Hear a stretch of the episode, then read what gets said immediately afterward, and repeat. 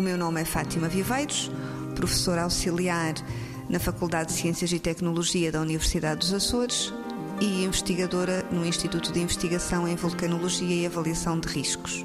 O projeto Volrisco MAC 2 é um projeto financiado por fundos comunitários dentro do Interreg e eh, pretende melhorar as capacidades de monitorização e de resposta em termos de atividade vulcânica nas ilhas da Macaronésia. Os arquipélagos da Macaronésia, nomeadamente Canárias, eh, Açores, Cabo Verde e Madeira, são ilhas vulcânicas. E, portanto, este projeto acabou por surgir como uma necessidade de dar resposta a uma eventual crise vulcânica que suceda nestes arquipélagos.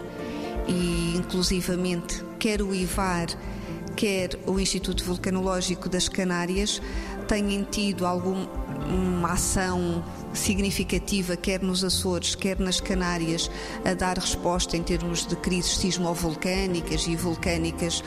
E foi uma maneira de juntar esforços e que a resposta seja conjunta e seja uh, mais fortalecida num eventual cenário eruptivo ou num eventual cenário de reativação do sistema vulcânico que nem culmine em erupção vulcânica.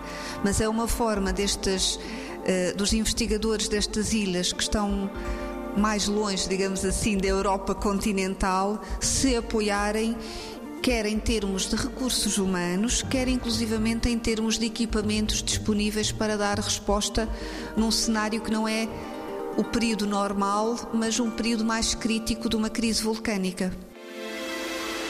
90 Segundos de Ciência é uma produção conjunta Antena 1, ITQB e FCSH da Universidade Nova de Lisboa, com o apoio da Nova Artis.